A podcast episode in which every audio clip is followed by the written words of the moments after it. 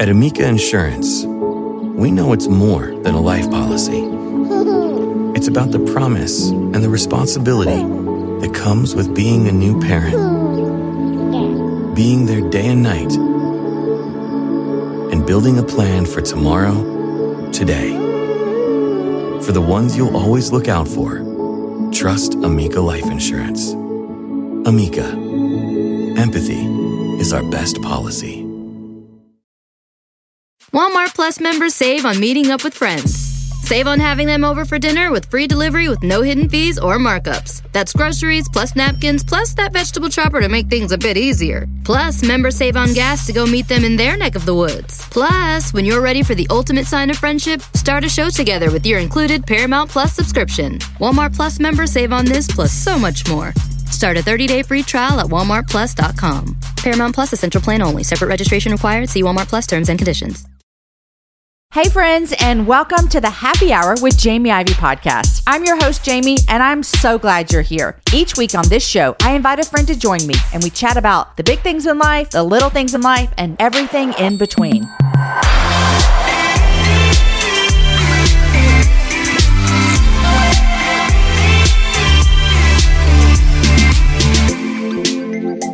Happy September, my friends. We have a great show in store for you today. Esau McCaulley is back on the show. It's always a joy to talk to Esau. In fact, I remember one of the first times I talked to him, he told me I earned a gold star in that interview. I believe the first time Esau was on was episode 466, and we discussed his book, Reading While Black, which I tell him in the episode today. I just started seminary, you guys. I'm so proud of myself and also scared out of my mind. One of the books our professor is telling us to read this year is Reading While Black. And so I felt like student of the year already because not only have I read that book, I love that book. In fact, I think for my class, we don't have to read the whole thing. And I told everyone in class, this is a book you need to read the whole thing. Well, Esau has a new book coming out next week. It's called How Far to the Promised Land One Black Family Story of Hope and Survival in the American South. This book had me flipping pages up till late in the night. I read it this summer. It comes out next week. This is Esau's story of his life, and more than his story, it's his family's story. In fact, it all starts one night when he answered the phone to learn that his father had died in a car crash. That begins his journey of looking back in his childhood and throughout his life, really going through his family history, seeking to understand the community that shaped him. How Far to the Promised Land is a book that questions our too simple narratives about poverty and upward mobility, a book which the people normally written out of the American dream are given voice. I love this book so much. I read it this summer. I really, really highly recommend you get this book. And I also highly recommend you get his other book because they're both so good. Love having Esau on. Again, he gave me another gold star today. I just think I want to interview Esau every week because he gives me gold stars. Guys, speaking of books, if you can't tell, I love books around here, but do you know about our book club? Have you heard me talk about the Happy Hour book club? If you haven't, let me tell you about it just for a second. I wanted to create a book club where we could get together and read a book and then talk to the author. I remember years ago, I was in a book club and one of my friends somehow scored the author joining us. And this is way before COVID, way before Zoom. She came in on Skype and it literally was one of my favorite book club meetings ever. And so I want to do that for all of us. I pick a book each month, we read it together, and then the author joins us for a conversation where you can ask questions. You can like lean in. What did you not understand? What did you want to hear more of? We started this summer. So we're three books in, and this September, I'm happy to announce that we have a book by an author who was on this show this summer. Tessa Afshar joined me this summer for our encounter series. It was episode 594, if you want to go back this June. Well, I knew at the time she had a book coming out in November, and her book is called The Peasant King. It comes out in November and we're going to read it this month in September. Here's what you get when you join our book club is you get a free digital download of this book. So this book doesn't come out until early November. We get to read it during the month of September. You also get a conversation with the author at the end of the month and you get all of our podcast episodes ad free. It's $10 a month to join. So go to jamieivey.com slash Patreon. That's jamieivey.com slash Patreon, and you can join there and join us reading this month. All right, you guys, here is my conversation with Esau McCaulley.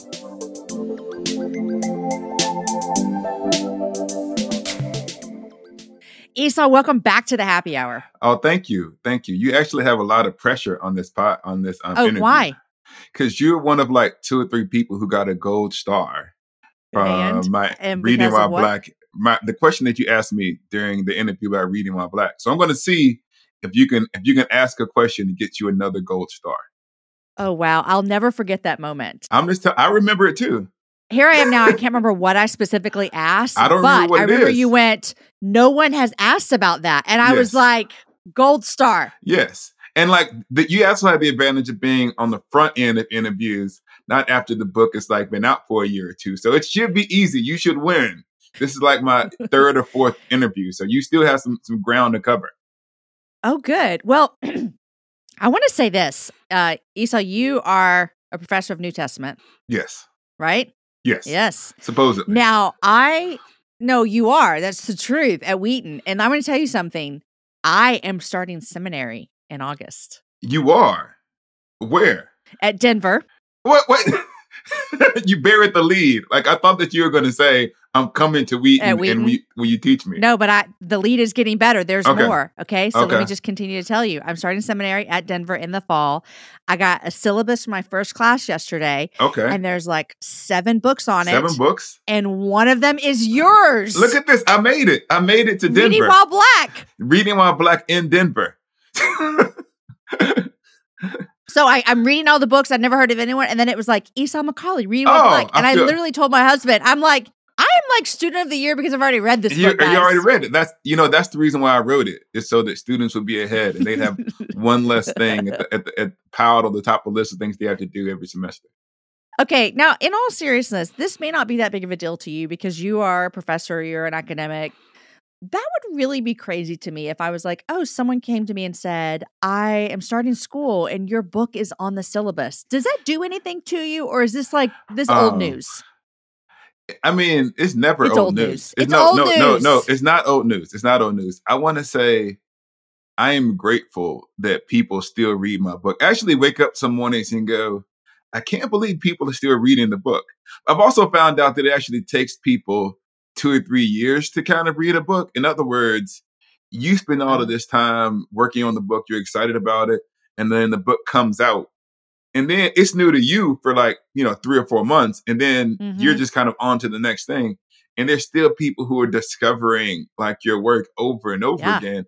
And it's new. I got an email this other day that was inviting me to come and speak to um, this conference. Said, we want to talk about your new book, Reading While Black. And I was like, it came out in 2020, but thank you. right. Thank you. Thank and so you. I'd love I- to. I love to, but it is it is interesting that people are still discovering something that you wrote, um, you, and you just don't you never know when a book's going to to stay with people, and so it's it was a tremendous it's a tremendous honor, and I'm not I'm not kidding when I say anytime someone says they're still reading it, I also I still get that sense of like. I, what Yeah. do you say? Thank you. I don't know how do you how do you what the response I'm is. awesome. Of course you are Oh. reading my book. I don't, I. I've never said that. Of course, like Don't say that. I'm Oh, yeah. kidding. But I did think like it wasn't even just like a friend of mine was telling me, and I I'm beating thought here, but I was like, my seminary, my first class I'm going to, like a man that I've had on my show that I respect, that I read his book. It was one of the best books I read in 2020.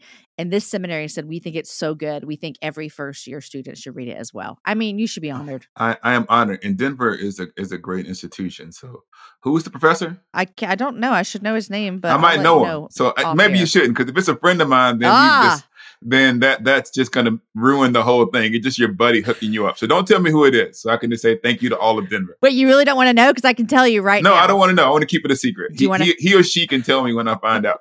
Okay, I love it so much. I won't tell you who it is. Now, I might have the upper hand in class because Yes. you know we start talking about your book, and you I'll can say, like, yeah, Esau told "No." me. Like that's not even what he meant when he said that. Yeah. That's exactly what You can say, I'm going to Yeah. text them. I If, feel like, my friend if Esau. If they say something that I that, that I would disagree, just text me and say, Esau, this and this in class. I'll just call you back and say, hey, I'll just take over. It'll be fine. I'll, pu- I'll put you on speakerphone. Put me on I- I, said, yeah, here, here we are. uh, no, but you have a book coming out. So this is the beginning of September that this show is airing, and you have a book coming out on the 12th called "How Far to the Promised Land." What's the tagline of that book? One black family story of hope and survival in the American South. Yeah. Um, I read this book already and I read it on a family vacation to New Orleans. Oh, We took our whole family to New Orleans. And so I, I read it there. um, in the South, and I live in the South. Um, and Esau, my favorite type of books to read. I read a lot of different kind of books, but my favorite type of books to read, like I would say in my free time, that aren't really work related, would be memoirs. Um, I love stories. I think that people have stories to share and stories to tell that it's probably, I would imagine, healing for them as they write, but then their story does something to the reader. And you captured that. Like your story Oh. did something to the reader. And it was so great. Right before your book, I had read um Viola Davis's book. Oh yes, What's it called? I can't remember what it's called. becoming it's me her, or something like that. It's her memoir. Yeah, I know. I know the book um, you're talking about. Have you read it? No, but I should. It's 'cause I- called Finding Me. finding me. I think I Becoming Me is Michelle Obama. See, now I want to get uh, black women of Amer- of, of the United States to listen to the podcast. I apologize. I should have been able to cite Viola and Michelle's books, and they're both great, and I should read them soon. Well, all that to That say, my- Vi- Viola Davis has a pretty traumatic childhood and shares that. And the book was just beautiful. And I bawled my my way through the end of it. And I felt that when I read your book too, that you led us into this journey with your family. So I want to start here and just ask you, why now? Why this? Why this style of book? I mean. You, you- Yeah. We go from like, and I know these aren't your only two works, but reading Yeah. while black into how far the promised land. Um, tell me how you got there. Well, I'm I'm like really. I don't think I'm a real New Testament scholar. It's almost like Don't tell Wheaton. don't tell Wheaton to, in, in Denver. Well, I, I guess what I'm saying is you have you have these things that are inside of you, and people try to force you into being one thing. Are you an academic? Are you a popular writer? Are you a columnist? And so when I when God was gracious enough to me to give me the opportunity to write, it was like something inside of me finally opened up. And all of these things that I really enjoy doing, I just did them because they're part of who I was. And so there's a way of doing your academic career where you kind of write serious stuff and you kind of gain the respect of the guild. And I feel like personally, my main career goal is it to like garner the respect of the academy, but to help people find their way um, to God and to healing. Mm. And so I, when I sit down to write a project, it's usually with that goal. Like, what is God doing inside of me that I can give to other people? And so when Reading While Black came out, it was because God was using my biblical studies stuff to help people find the way towards healing. When I read a mm-hmm. children's book, right? Most people don't go from Reading While Black to children's book to Right. Lent. As, as a matter of fact, this is this is my fifth book in my fifth different genre. So at some point I, got to repeat myself. Like Um, Lent, Lent, the children's book, Reading My Black, this, and then what am I missing? the academic monograph that nobody read called Sharing in the Son's Inheritance. So yes. So part of it was um I I wanted to tell my story because I think that I think that people sometimes think of success in well actually I'll put it this way. The reason I wrote um um How Far to the Promised Land it's because sometimes you just find the courage to tell the truth. I'm going to tell you like how the book really, really started. I'm not going to give you Yeah. the fancy. I'm going to give you the true answer. So when my this, you got to think back to the pandemic, um, like the height of the pandemic, when we were locked up. Um, we were all like sitting in our homes, You're getting stuff delivered, and people may not remember this. Why would they know? But my wife was a, a military reservist who had been called to active duty, and she had deployed. And this is the time where people were just randomly dying. Mm. And so we'd get news that, you know, a relative or a friend had passed away. And my daughter um was what I would pray with her every night before you went to sleep. My my youngest daughter, Miriam. And she had this prayer that would like break my heart. She would like, I pray that mom and dad don't die from COVID. It was just like her life before Mm. that, she never really understood. She had been protected. She had she hadn't seen yeah. kind of hard times. We had to have a hard conversation about mom, about death and life and all of those other things. And I and I realized that I couldn't protect my daughter from the world. Mm. That the hard things about um life kind of visited her. Mm-hmm. And in the process of spending that time with my children alone in that house, it wasn't just, you know, how do you talk about the hard times that are going on in COVID? It was like, well, daddy's been through hard times too. Mhm. And so it was in that context that I began to tell my children more of my background to kind of help them understand that you can be a child and go through difficult things and survive. And that season during the pandemic of truth telling Mm. kind of was the origin point of this book. It's like the last of the pandemic books that I wrote. There's four books that I wrote during the pandemic. I'm Um, glad you were doing something with your life. I was just in the corner rocking back and forth, wondering how I was going to make it. and so Way this to go, Esau. this book was a way of saying that like hope can it was it started off with my children that hope can Mhm. come out of dark times and it it grew into how far to the promised land. Yeah. You start the book and I've I've I've heard you you know something that I do have on my side. I've heard you do an interview on this already so far and um I think it if I'm remembering right it was with Dr. Moore and he asked you the question that I want to ask as well. You start this whole book with um you at a conference with Yeah. Lecrae Yeah. and you were asked a question and I want to admit in my like even though I'm actively engaging in hard conversations um conversations about racial injustice matter to me as a Christian also as a mom to black kids and so there's where I'm coming through with this lens but I can't remove that I'm a, a, a white 45 year old woman. I'll be completely honest with you when you said the question that was asked and you can tell the story in a second but I want to say that my first thought was like oh I didn't honestly know what the big deal was. Yeah. And I confess that with like humility here. Um, and so I think Yeah. there was a part of me that when I read that, how this whole this journey kind of started for you and the way you answered it, and I, I want you to tell the story. I don't want to leave listeners kind of wondering what's happening. I had to even go like, man, am I willing to sit and listen again and again and again Yeah. to someone's narrative and story that doesn't look anything like mine without putting Yeah. what I think on it? And so Yeah. I don't know Yeah. if any other white people have confessed that to you or just Yeah. me, but there Well, it is. you not ever been that many interviews, so maybe it'll come. Okay. across- I didn't realize it was that controversial because it, it, It's not controversial. or That's controversial. I'm just or, like not controversial. It jumped out to people. But yeah. I guess that's good. It's the opening the book. So I'm sitting at a conference with Lecrae, which is kind of it's, it's funny because um, when uh, Reading My Black came out, I asked Lecrae to endorse the book. And if you want to have like an inception moment of Uh-huh. like how this all fits together, yeah. is that I met Lecrae at the conference that I'm talking about, and our relationship began. And I eventually asked him to like endorse Reading My Black out of this Uh huh. first meeting. But anyways, I'm at this meeting with Lecrae, and we talk about racism and injustice in America.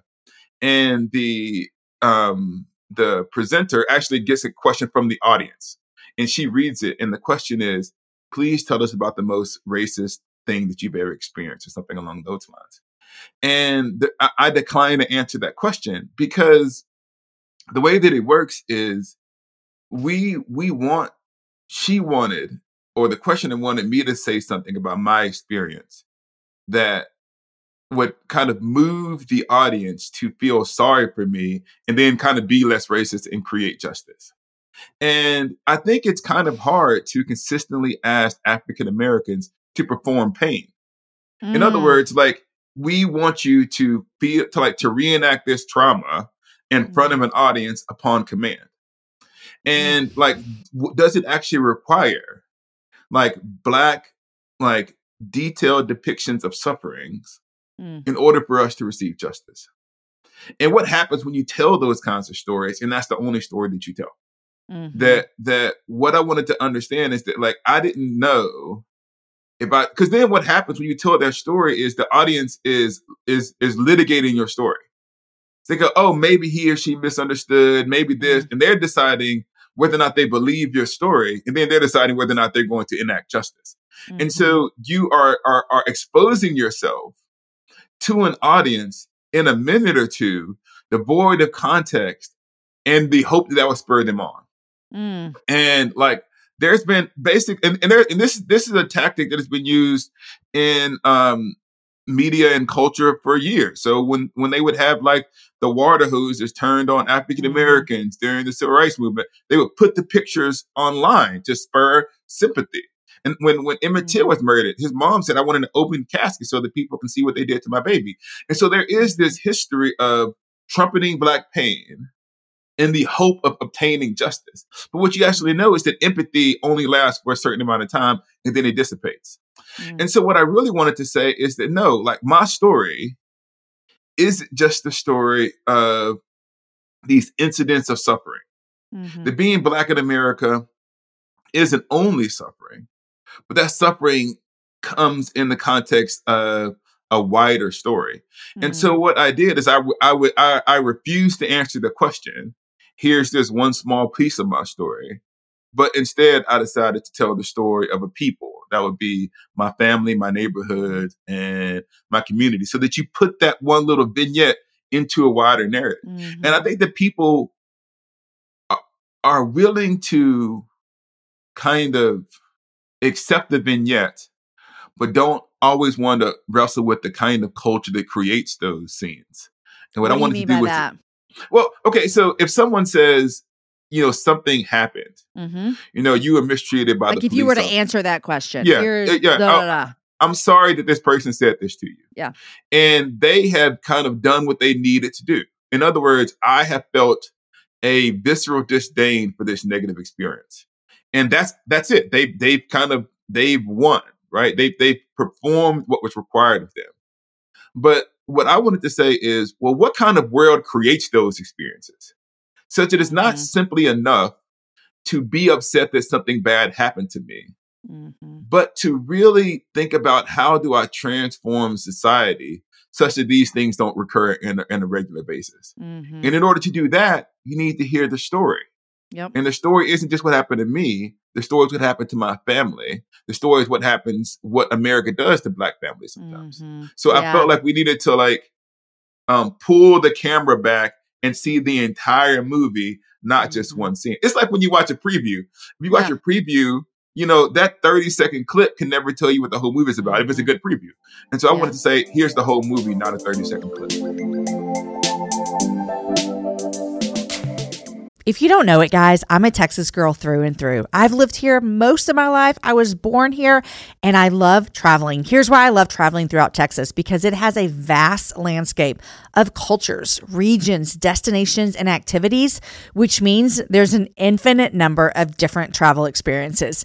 And no two travelers are exactly alike, and it means that no two trips should be either. If you're a beach person, well, you can have fun under the sun with Texas's 350 miles of coastline. If you're more of a rugged vacation type, there are campgrounds, hiking trails, and state parks galore. And foodies cannot get enough of Texas's world famous barbecue and Tex Mex.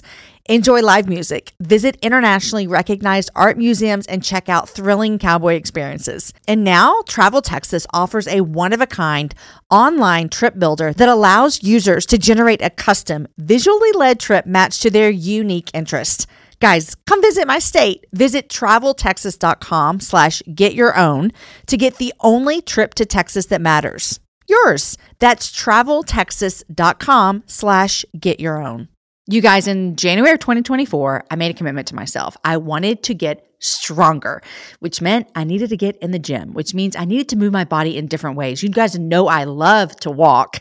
Well, it's spring, and spring is the best time for us to start a new workout routine. It's our yearly collective warm up, and Peloton is here for everyone's yearly warm up. This is the best time to get into a good rhythm, to tap into your power, and build towards your summer you. I love my Peloton. It accommodates to my schedule with a variety of class links to choose from. I can choose a 30 minute class. I can choose a 45 minute class. If you only have five minutes, there's literally a class to get you moving your body in five minutes. Peloton has a range of class types fit for every goal and every mood. There are classes if you want to hear country music, if you want to hear uh, rock, if you want to go back to the 80s. If you can't run, take a walking class. Need some grounding? Try yoga. If you want to level up, go for their Pilates or HIIT workouts. Here's what I love is that you can move at your own pace. And that is what I'm learning that my body needs right now. It needs to move at its own pace. Peloton makes the process easier with personalized recommendations and guided programs that take all the guesswork out of working out. You guys, we think about so many things during the day. Let's take the guesswork out. Let's jump right in and let's keep our fitness journey fresh every single day. Peloton has everything you need to get you where you're going. Whether you prefer to run outdoors, row or ride at home, or strength train at the gym, Peloton has something for you. I personally love a good 45 minute hip hop class. It gets me moving, it gets me excited. It's my favorite genre of music, just ask my kids. Get a head start on summer with Peloton at onepeloton.com. That's onepeloton.com.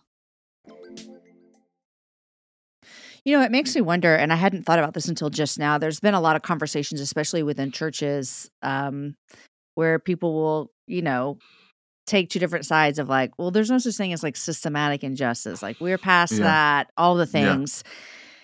And I wonder, Esau, if you would say the people who are willing to say that have never pulled back and looked at the whole of what might have brought someone to one particular situation Yeah. because like they could hear your story and your situation be like oh that happened one time we've moved Yeah. on we've progressed all the things but Yeah. without willing to see the whole thing would you think that would be true Yeah, and I think this is the reason why there's a divide every time something happens in America. In other words, what happens is there's a particular case with a police officer or whatever the incident is, mm-hmm. and the conversation quickly ceases to be about the particular incident. It's a litigation of an issue, right? So, does systemic racism exist? Well, it depends on what they say on this court case. And if the court Mhm. case kind of goes one way, then you know this side wins. The court goes right case goes the other side. That, that but what I want to say to you is the question never resides in one particular case. And that's the reason why we're so emotionally invested. We need this case to be true or not to be true. And so people are emotionally invested. Well, your question is like, why are we so emotionally invested in these incidences? Because we feel like these incidences are probative. And what I want to say is that no, it's like there is no one particular incident that's going to prove the point. Here's the thing, I'll- and I'll use a New Testament example. because you're a the- new testament scholar Yeah, the, yeah, the deity of Christ is not settled by how we read John 1. It's Mhm. across the canon, right? It's not just in one place. Jesus as the Son of God is across the New Testament. It's in Paul, it's in the book of Revelation, it's in John. And so you could Mhm. argue about what the word became flesh means in John 1, but it doesn't matter because you get the same truth somewhere else. And what I want to explain to people is we're actually not litigating the existence of racism through particular national instances of great controversy. This stuff Mhm. is woven into the narrative. And one one concrete example that I give is there's this family. Um, my my my grandfather um, is grows up as a tenant farmer. And as a tenant farmer, he's working from the age of four on the tenant farm. He's working with his grandfather, and they're they're out picking cotton and doing these things from from age of four. And my grandfather, he's a child at the time, is cheated. Like they, my family is cheated by the white family who owns the land. No matter how many crops they produce, they always say, "You know what? You didn't make it." And Mhm. that that means this is actually true. My grandfather because he was having to work extra hours on the tenant farm, gets behind in school. While the white family who owns the land benefits from my father's labor, and then when they when they get to, when my, my when my father then has to go to um, school, he's into segregated schools. This is not like five generations ago. This is like my Right. grandfather. And so what I'm Mhm. saying is the legacy, and and and and, I, and I forgive me for, for going too far into this, but we all knew that the greatest predictor of um, college education is the education of your parents. It's the biggest predictor. mm-hmm. Well, then, if it was illegal for my grandparents to go to college, and my grandfather was economically exploited by um, his um, the white landowners in Alabama, that had a direct impact on my mother's opportunities Mm. right? This is, in other words, this is not Right. like a hypothesis. This is just a fact. And this happened all across the South. My mother doesn't attend integrated schools into first grade. And in the first grade, they, when she's going to these schools, they don't want to teach her because they don't want to teach the black kid. And the black kids in the class, my mother, I don't know this part made it into the book, but my mother, when they're giving, um, they're going across and they're giving children, the children are saying their names in school. My, mom, my mother's name is um, Laura Yan. But there's another white girl in the class who's named Laura. And, my, and the teacher goes, I'm not giving you a separate name. Your name's going to be the white kid's name, so I don't have to remember it. And so my mom, for years, just went by the white kid's name because that was what the teachers told her. And and she does that until she gets to like seventh or eighth grade, and she comes across a black teacher, and she corrects the black teacher. It says, you know, no, no, my name's Laura. She said, that's not what it says on the thing. Said, well, that's what the teachers told me. And so that kind of ingrained structural Mhm. racism is what my mom talked about. My mom talked about. Sorry, this is this is the last story. This stuff maybe didn't Esau, I love it. Please. So- and that wasn't in the book, I don't think. Yeah. So there's this I mean, stuff that had to get edited. So this. Yeah. So there's this other story of there is they're in high school now, and they and this is supposedly an integrated high school, But the the white kids were upstairs in the high school, and the black kids were often downstairs, and there was no interaction. Mm. And then my mom wanted to get into this honor society. It was like one of the honor societies up with your college application. And like no black woman had ever been invited in this honor society. My mom did all the stuff that was required for her to be in the honor society to help her with the applications to college. And she she presented to him, and the all white group says, "You're just not a good fit." And so my mom is materially affected that then has an impact on me. And so this isn't just like these cases where something happens on television and then we all jump on Twitter and fight about it and litigate structural racism there. This stuff goes up and down both sides of my family. Mm-hmm. And so when I'm trying to tell that story, I'm trying to articulate all the ways in which um, these things impact us. And and and but here's the other thing. Here's the other thing. That's not the entirety of the story. That like my life isn't a series of racist events that happen to me. Mm-hmm. I do stupid stuff too. Mm-hmm. And the people around me do stupid stuff. And so how can you balance the reality of structural racism mm. that I think exists in the South with personal responsibility? We have moral agency. I'm not just acted upon, I'm mm-hmm. an actor. I'm not just the oppressed in certain places I participate in the oppression. And so explaining that story where I don't absolve myself of all responsibility, but at the same time, don't pretend that there aren't these other things in the way. It's a complicated story. Mm. And what I wanted to do was to tell a complicated story that is true, that will give us space to reflect upon who and what we are as a country and what we demand of people. Yeah, I was thinking about that when you were writing this because you talk about how your journey into like thinking through your family actually happened through tragedy when um, you received a phone call that your father had passed away, and it kind of led you down this research and wanting to find out more about your family. Um, I guess what I wanted to know from you today, even, is like as you're learning things, as you're having to kind of come to terms with a broken relationship with your father mm-hmm. that then he's passed. Yeah. What do you think in the whole writing of this book and researching here that you learned the most about Esau? Yeah. Sorry for the people you. who don't know. Oh, you, me. You Esau. So, oh, I know, okay. not your dad, you. Yeah. Oh, uh, so for people who don't know, the book um, opens with um, uh, so the narrative of the book is structured around preparing the eulogy for my father, um, who passed away, and I didn't know him um, very well, and I had to um, write his eulogy. And sorry, this I know nobody would care about this, but I'm going to say this. But I was writing when I I wrote Reading While Black after he died, so it's kind okay. of like a really weird timeline that nobody will care mm-hmm. about but me. But all the events of How Far to the Promised Land go up to 2017, and then after 2017, I write Reading While Black. Okay. And so in some sense that that death had a tremendous impact on mm-hmm. me and the kind of scholar and person I became. And I think that one of the things that I learned um, about myself is that, you know, they have they have this thing in television. I'm sorry, they have the, in these movies where it's like time travel, and like the rule, it's in like um Back to the Future, it's in like Marvel, and the whole point is you can't go back in time because if you go back in time, it's just going to make everything up and destroy the multiverse or whatever. Yeah. But I realized that we can't physically go back in time, but emotionally, we're always replaying these events that happen mm. to us. And we're trying to mm-hmm. make sense of them. And in some sense, we can be stuck in the past. That, that these events that happen to us can be so distorting that like we can't respond to things in the present properly. And what I realized through the course of writing this book is that I couldn't change the things that had occurred, but I could write a different ending. In other words, this book for gave you, me a different yeah, ending for me, for, for, you. for me, yeah, for me, or, yeah. and for the characters involved, that I could end Yeah. the past. In other words, these couldn't be unresolved stories, but Mm. they could be stories that I can resolve.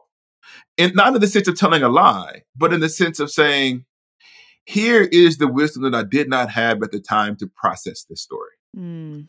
Here is what I wish I could have said. And I can say that in a book. I can say, I wish that I'd said this. Yeah. Or I can give people dignity in a narrative that they didn't have in their life. Yeah. So um, there, there are tons of people whose stories, if you read the book, seemingly end sadly. Hmm Um, I have, I have a, a, a cousin who dies of AIDS. I have um, Gosh, my- Esau, that I'm sorry to interrupt you. Yeah. The way that you spoke about your cousin and that journey of your family taking her in, uh, taking your cousin in and them sleeping in the, I, I was like, I can almost cry right now. I felt so emotional over that, That- whole storyline. That that story um and i'll just stop in, with, at that point that story was probably the hardest chapter to write and even though like i didn't know her as well um as i would Mhm. have liked for as the reader will see but to die of aids in the like late Mhm. 90s Yep. um sick with with um lesions all over your body isn't a glorious end Mhm. um, as we can see it, and as I saw it as a as a as a, as a high school student. But what I could say is, you know what? Everybody else forgot about you. The world forgot about you. They just thought of you as this this black woman that people can toss to the side. But I wanted to say, I remembered you, and your life meant something to me, and had an impact on me. And so I had the opportunity through my pen, not to lie, but to show to show the beauty in that story. And if there is a central thesis to the book, is that every life matters. And that the struggle, like the struggle to to to, find meaning and purpose and dignity, regardless of how it ends, um, i- i- it's important. And so what I wanted, I guess what I wanted to do is to say, there are people who look at my neighborhood and my family and they might say, Well, I'm glad that you made it out. Mm. I'm glad that you made it to a place of healing and safety. And then everybody who was there are just object lessons on the way, just teaching me how to get to where I'm going. But that wasn't how I experienced them. I experienced them as people, Mhm. right? Who who gave me real joy Yeah. and who taught me things, not in the sense of like I'm teaching you this Easter so that you can go here, but their actual life as a as its own thing taught me something. And so what I got from this book was the recovery of the complex beauty of where I came from. Mm. And it's really hard to talk about something as both beautiful and broken. Yeah. And maybe this is the reason why I didn't want to tell the story at the beginning of Mhm. um, the book. It's like I could tell you the broken part, but the broken part is only heartbreaking if you understand the beauty. Mm. So you got to see the whole thing. Mm. And how can you talk about the beauty and the brokenness? And this might seem like it's unrelated, but as I was writing the book, I had this idea of, on the one hand, people who go on mission trips. And I remember when I used to hear about people who came back from mission trips, and I'm pro mission, like I'm not saying you should go Yeah, on yeah. trips and help people, but they would say things like, oh, the people there are so happy, even though they don't have anything. I was like, yeah, they were probably happy, but there were also moments who was really sad. Mm. And so if you only see the contentment in the context of suffering, then you've only seen half of the story. If you only see the suffering, then you've only seen half of the story. And so what I got through the book was the ability to say to people, yes, it's hard being black and southern in America. Mhm. Yes, the society does things to us, but we also do things to ourselves. But in the midst of all of that, there's a there's a beauty in that narrative because God is in the midst of it. And so I mm-hmm. think that what I got out of the book was a a reintegration of my past and my present. Do you think, I think about your mom, and you mentioned you the beauty and brokenness. And I feel like that your mom showed that Yeah. throughout her life. Like she, it feels like she was able to see that. Yeah. More See- than others. See, you got it. You there's your golden star. That's where you win. Because my mother is the hero of the book. Mm-hmm. Um, there is a um I'm sorry, you get all the Easter eggs. so when I when I wrote when I wrote um Reading While Black, if you open up the dedication, dedication said this book is dedicated to the memory of my father, we died before we ever got to see our name in print. Whatever else I am, I remain your son. Mm. And everybody who I'm going to read, that differently now. everybody, yes, this. So there's one sense in which "How Far to the Promised Land" is the explanation of the dedication of reading while black. That's that's nerdy, but it's true. Yeah. And so everybody who read it thought, oh, his father must have had this really positive experience in his life. He must have been a great mentor Yep. and all of these things. But what I was actually saying is, you know what? Your your departure had a tremendously difficult impact on me. Mm. But it made me in part who I am. Mm. And so whatever else I'm gonna say, like I'm still your son. That was the point. It was like he had just died. And so no one knew about this at the time. Yeah. But that was my way of saying, I forgive you. Mm. And nobody read it that way because why would they? So fast forward to um, How Far to the Promised Land. And they said to me, Do you want to dedicate the book to anyone? And I said, Yeah, I want to dedicate it to my mother. And I used the exact same language. This book is Mm. dedicated to my mother. Whatever else I am, I'm still your son. But for her, it means it's a totally different meaning. Yeah. It means that like when he he he shaped me by his departure, she shaped me by remaining. Mm-hmm. And I would not be who I am be, without my mother. hmm She was the one who who pointed the way. I mean, I wish that I, I wish that I was a, I wish that I had control of the pen, but the pen wants to do hmm um um what the pen wants to do when you begin to write.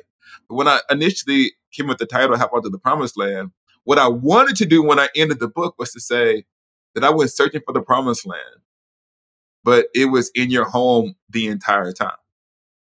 That it was in the house of my mother, hmm where all of these other things are raging around me, and all of these things were threatening to um, kind of undo us. She was the port in the storm. Mm. And so there is, if there are heroes in the book, it's the black women. It's like three or four black women mm-hmm.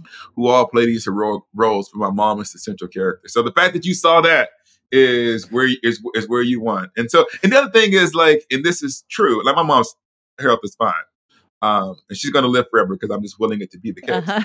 But um, my father died before you know he got to see our name in print. I said I wanted my mom to get her flowers now. The funny thing about it is, in in my dream of dreams, I know this is never going to happen, but I said if they ever make this as a movie, I want Viola Davis to play my mother. Listen, I could see this as a movie when I was reading it. So, uh, it's funny when you mentioned Viola. So Viola, if you listen to the Jamie Ivey podcast, I want you to play my mother in How Far to the Promised Land. well, we have I'm other shooting my shot. conversations to have. shoot- if I'm shooting my shot. to the happy hour. Yeah, I'm shooting my shot, Viola. You can do this. I've seen you in everything. You will be a great version of my mom. Anyway, sorry. She would. And Viola, come on the happy hour while you're at it. Come on the happy hour, Viola. yeah, I'm sure yeah. you're listening to this. I'm sure you're listening. Um, that that I actually thought when I was reading this book, I was like, this would be a great movie. Yeah. The funny part about know. it is it's actually true. I mean, everyone says this, but like um the the the stories that um and I don't, I can't give away all of it, but I would tell people when you re- if and when you read it, Sophia's choice, the the opening the, the um chapter about my father and what happens with the gun is exactly how that story is told in my family. Mm. and um it just it's just yeah it's god was at work in my family through the generations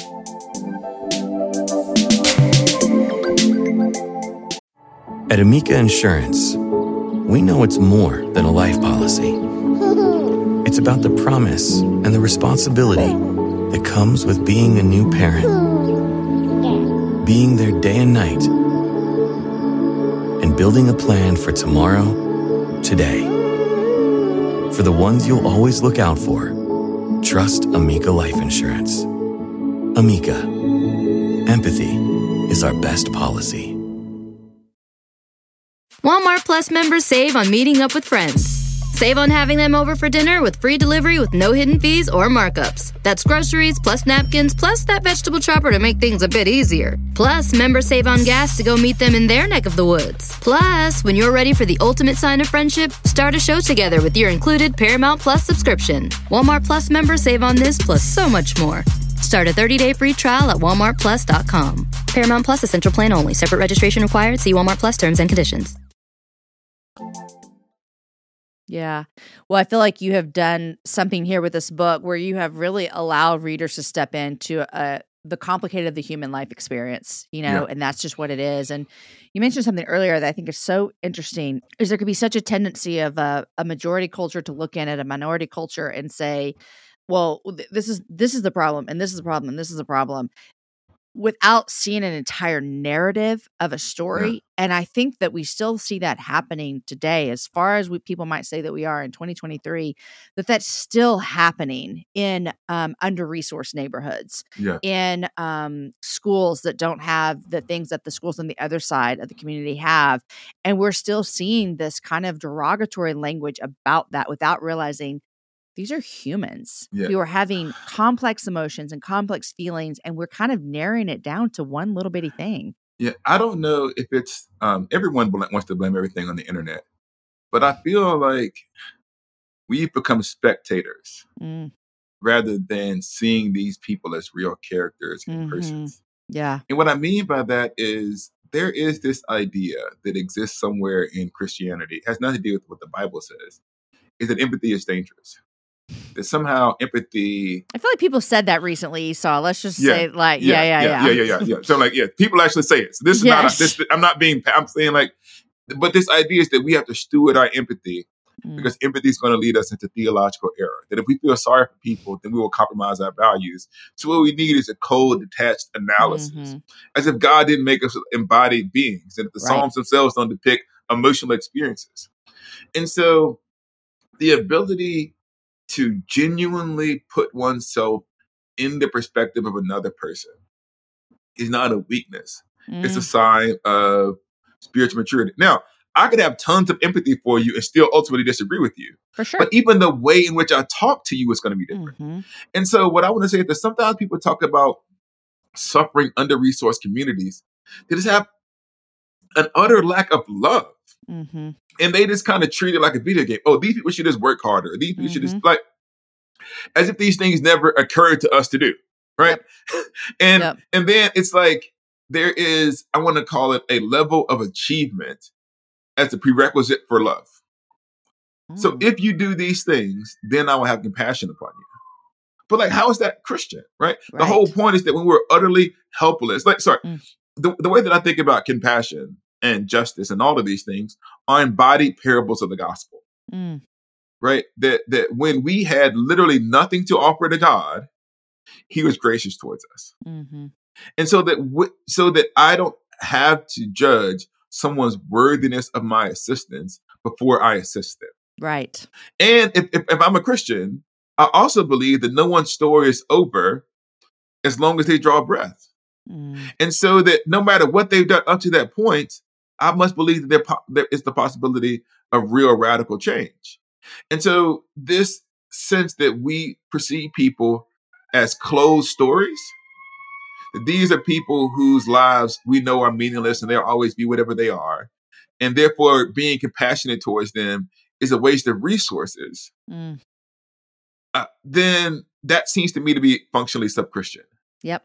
Because what actually it does is that we're not oftentimes redirecting that compassion somewhere else. We just keep all the stuff that we have. Yeah.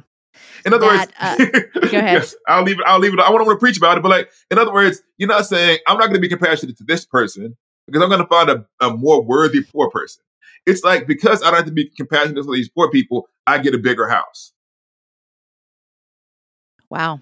I see that narrative play out a lot here in my home state of Texas with what's happening at the border with this lack of compassion. Like, well, if these people, you know, that kind of that kind of narrative language, these people, if they would do this, then then we would have more compassion. Instead of meeting them where they are with compassion and empathy. And I think, and I think that this idea that we have to protect ourselves from the tenderness that God has towards us Mm, is dangerous, mm, right? It, like, in other words, dispassionate analysis. Like, sorry, maybe I'm just a Paul guy.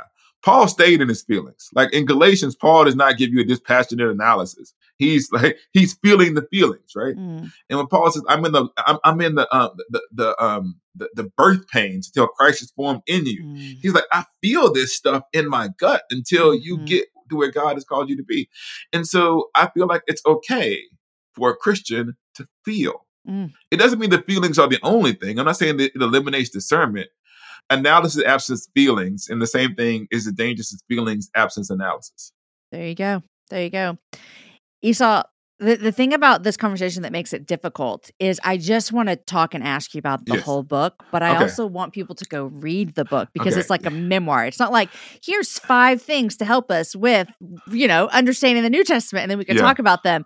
Um, I want to say, and I know I've said this a lot, like I appreciated and loved and felt Yeah. this book so deeply. Oh, thank you. And so you did such a great. I mean, I don't know if you could tell earlier. I got teary eyed when I was Oh. remembering the story of your cousin, Yeah. uh, because you did a beautiful job of allowing us to enter into some really sacred spaces with your Yeah. family.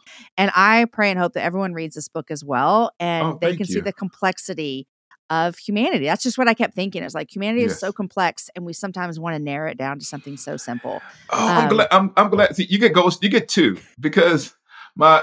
This is not a criticism of like some of the people. When I was first writing the book, they was like, "Well, what's the book about? Like, what's the one sentence summary?" And I was like, "How do you summarize a life in a Mm. sentence?" Um, it's just true. mm-hmm. and I wanted I wanted to write a complex book that didn't like have a bunch of neat bows tied to the end. hmm Yeah. When you say complexity, you you you spoke my love language. Because on one level, it's a long reflection on the meaning of forgiveness. How do you Yep. forgive someone who hurt us? hmm On another level, and so a, a deeply personal family story. But it's also a story about race in America. Yep. But it's also a story, and this might be like the secret sauce. It's a spiritual biography. hmm It's my journey with God to reconcile what he was up to in all of it. Yep. And I wanted it, I wanted it to be like, and maybe this is like overly ambitious. I think about um um Surprised by Joy or something like The Seven Storey Mountain by Thomas Merton. There's these paradigmatic spiritual biographies where you see the character wrestling with God.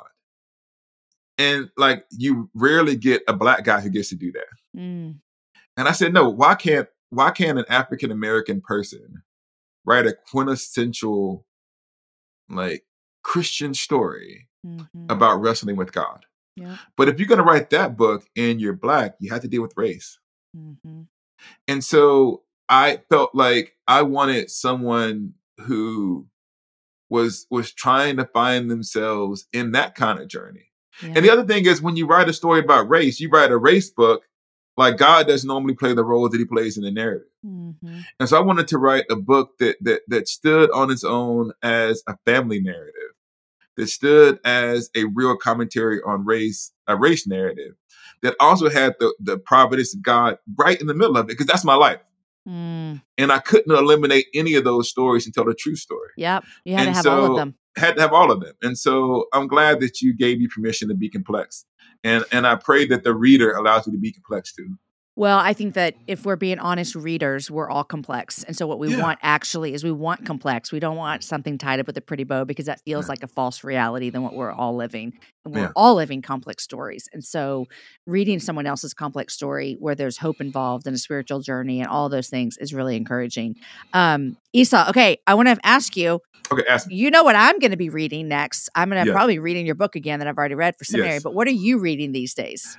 I just finished the autobiography of Frederick Douglass. I think it's named, I forget, called Prophet of Freedom. Okay. And I loved that book. It's been one Awesome. of, it was one of my favorite books. And I'm currently reading, this is a nerdy one, um, called America's Book. Okay. It's by Mark Noll. It's about the history of the role, it's the role of the Bible, the Bible played in um, kind of American culture, particularly his chapters on the Bible around the slavery debate. So Mark Noll gets a shout out. Like, what else am I reading? Um, a bunch of like uh books. Sorry, my next book, I shouldn't put it on the internet because people. The next book that you're writing? Yes, the book that I'm working on right now is on Paul and slavery. Um, and so I'm I'm reading a lot of, about Greco-Roman slavery and the Okay. antebellum debates, and so that's my current project. That's taking up all of my time. Fun books. I'm reading a bunch of like cheesy fantasy and science fiction. And I never tell the titles of those books because I don't want the internet to judge me. Because you can't be trusted with what it is. Well, Esau, I'm so grateful for you. And I, I will read anything you put out, academic Okay. or not. And so I just really respect your work and I'm grateful for you and your work that you do um, online, not just through books, like everywhere that you're Oh, yeah. um, that you're writing. So um, thank you for coming back on the happy hour. Thank you so much. I'll come anytime. Have a little happy hour, people. Bring your friend Viola too next Oh time. yeah, okay? ne- next time. Well, listen, the last time we talked, Tish ended up on the podcast. If Viola ends up on the podcast, even though I don't It's know you. Viola, it's because of me. I know. Thank you. Thank you. All right, I'll talk to you later.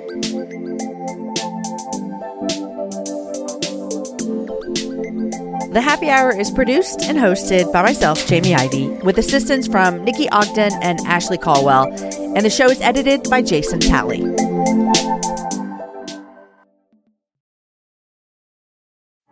At Amica Insurance, we know it's more than a life policy. It's about the promise and the responsibility that comes with being a new parent, being there day and night, and building a plan for tomorrow, today. For the ones you'll always look out for, trust Amica Life Insurance. Amica, empathy is our best policy. Walmart Plus members save on meeting up with friends. Save on having them over for dinner with free delivery with no hidden fees or markups. That's groceries plus napkins plus that vegetable chopper to make things a bit easier. Plus, members save on gas to go meet them in their neck of the woods. Plus, when you're ready for the ultimate sign of friendship, start a show together with your included Paramount Plus subscription. Walmart Plus members save on this plus so much more. Start a 30-day free trial at walmartplus.com. Paramount Plus Essential Plan only. Separate registration required. See Walmart Plus terms and conditions.